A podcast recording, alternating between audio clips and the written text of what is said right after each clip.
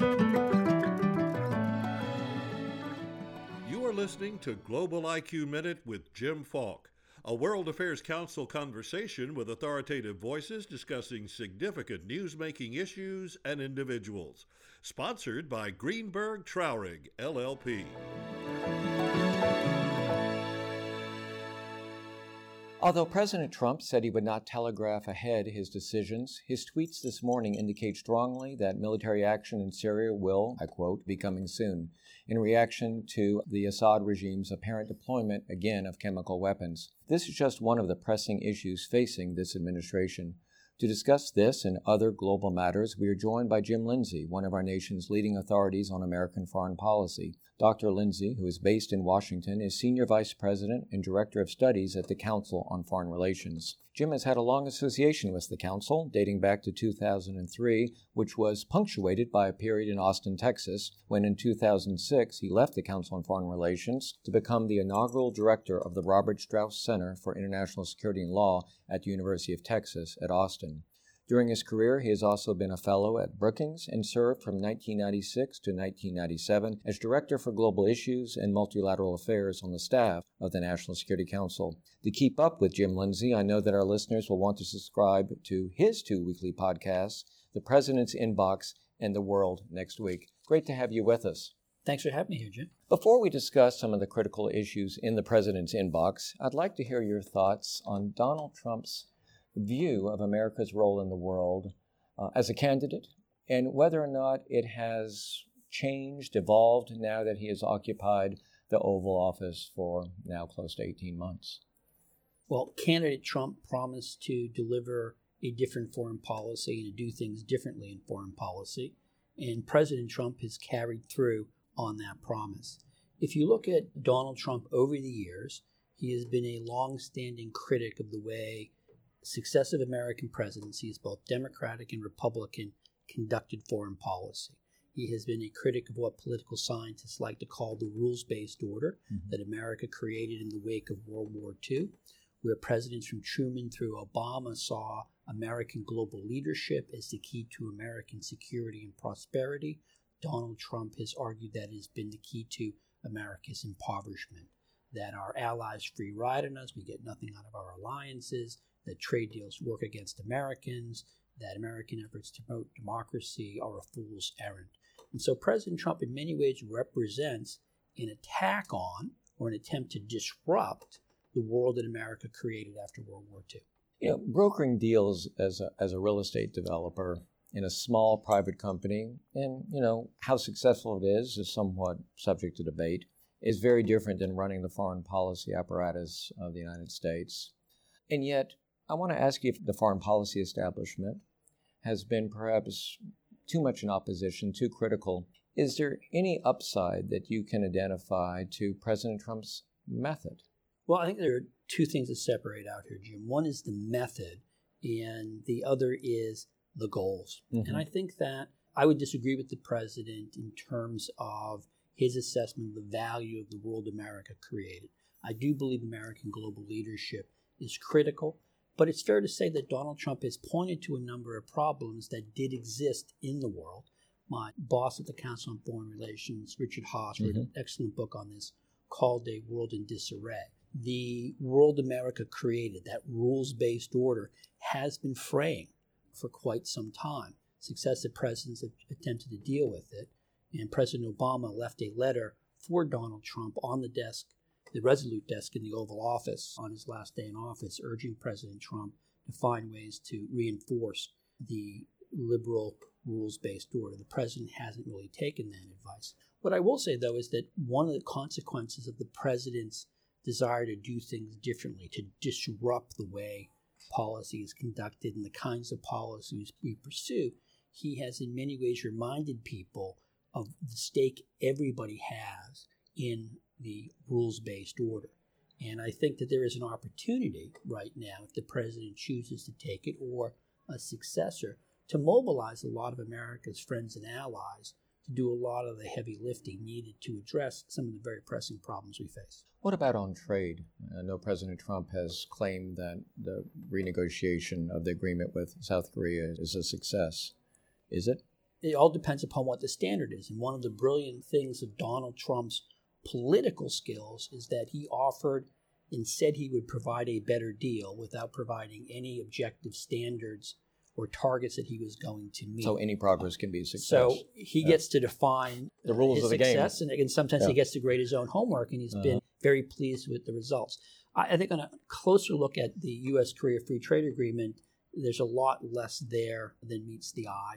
I think at best a modest set of changes to the agreement. And one of the real questions is uh, were those changes that we achieved, do they really require sort of the diplomatic cost the president inflicted by pursuing them? That is, if he had done it slightly differently, could he have got the same thing without alarming so many people? Yeah, last night, Jim, when we had dinner, and thank you so much again for joining us, you made a point that I found particularly interesting, and that is, as we know, so few positions have been filled at the Department of State as well as other cabinets.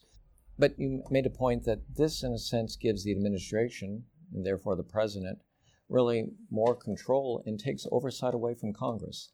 So is it by design? I don't know how much of it's by design versus accident, but clearly one of the trends we see across several administrations, it did not begin with Donald Trump, is that the White House prefers to have control over foreign policy. We saw that with George W. Bush, we saw that with Barack Obama, you see it with Donald Trump. At the same time, the development of technology gives presidents the ability to do it. I mean, it used to be in the old days that the president wanted to communicate with a foreign head of state, you'd send a cable and the ambassador would walk it over, deliver it to the foreign head of state. Today, presidents can pick up the phone, or in the case of Donald Trump's presidency, you can tweet at presidents. Just this morning, President Trump tweeted at Vladimir Putin about what's coming in Syria. So it's a different world. But I do think that it is a mistake not to have a fully stocked up State Department, less because of what happens in crisis moments, but rather just the ordinary day to day work of diplomacy.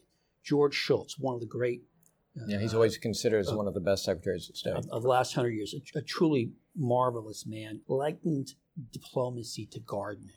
That just sort of had to always be cultivating relationships, and I think he's exactly right. And one of the things I see as I go from capital to capital is that people say that there's no one on the ground representing mm-hmm. the United States making the case. And in many countries, America's ambassadors, and we're short something like 40 or 50 ambassadors. Including right South Korea. Including South Korea. American ambassadors are, are very well known figures. They do a lot of work in the community. Partly that's sort of representing American values, but it's also representing very specific American interests. They do a lot of work promoting American businesses. So, not having a fully ramped up State Department is an own goal. It is missing an opportunity to carry America's message to the rest of the world. And especially right now when there's such a major restructure of, and movement of people. Well, this is one of the challenges the president faces right now, which is he's going into a series of important meetings and policies. Obviously, this upcoming meeting with President Kim of North Korea. There's talk of meeting with President Putin of Russia. We now have the beginnings of a trade war with China. And he's doing this while he's reassembling his foreign policy and trade team. It's sort of like flying a plane and rebuilding the engine at the same time.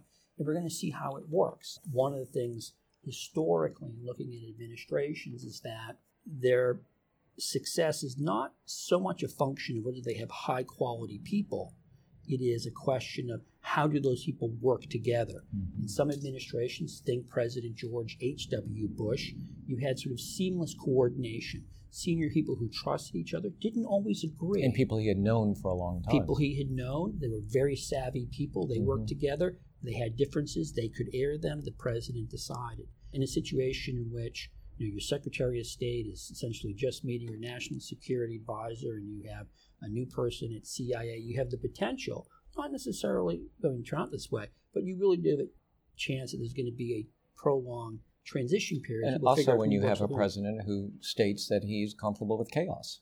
Yes, and I think that's if you look at Donald Trump's business career, that is how it operated. And I think one of the big questions is whether you know management by chaos that works for a real estate firm is going to work for a government that is many magnitudes of order larger than that real estate firm. Jim, we have time just for one other question, and I can't figure out where we stand right now with our relations with Japan.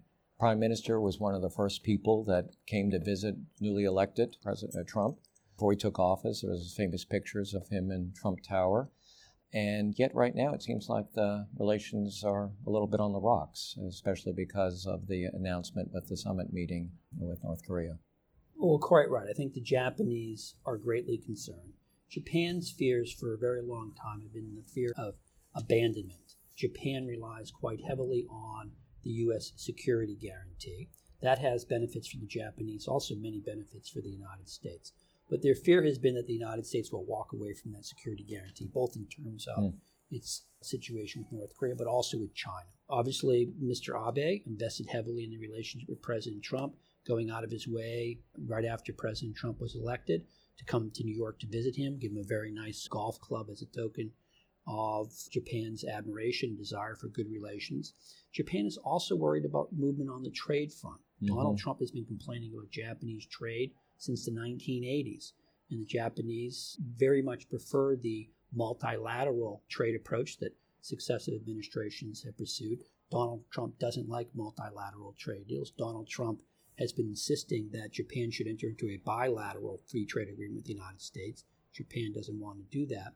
And I think recently the Japanese are concerned both with the decision to meet President Kim and with the refusal so far of the U.S. to exempt Japan, a major ally, from these new tariffs on steel and aluminum, that their relations with the United States are going to go through a period of great turbulence. Jim, I want to thank you for joining us on Global IQ Minute with Jim Falk. And I'm also very glad that I can continue to follow you, as can our listeners, by going and subscribing to your two podcasts, The President's Inbox and The World Next Week. Thank you very much, Jim. Thank you for listening to Global IQ Minute with Jim Falk, a production of the World Affairs Council of Dallas Fort Worth. Subscribe and rate Global IQ Minute on iTunes, Stitcher, or your favorite app. For information about a World Affairs Council in your community, visit worldaffairscouncils.org. Global IQ Minute is sponsored by Greenberg Traurig LLP, a global firm with 2,000 attorneys in 38 offices across the globe. Visit the firm at gtlaw.com.